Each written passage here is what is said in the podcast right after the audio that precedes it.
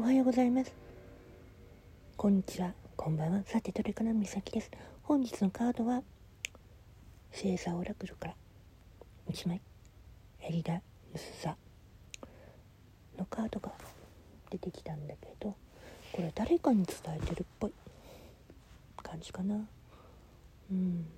同じ場所にとどまるのは無理かもしれない。命はいつも実動して変化しているのだから今はその波に乗ること。力を抜いて流れに身を任せること。自然のサイクルに従うこと。このカードから私の直感的に言うと川の流れに沿って身を任せそしてその先に流れ着いた場所に大事なことが待っているんじゃないのかな。って何もかも手放すことじゃなくてその先にいる人が手を差し伸べてるかもしれないよって。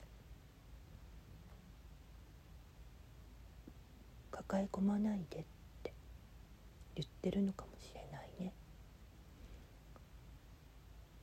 分かち合おうって言ってるかもね。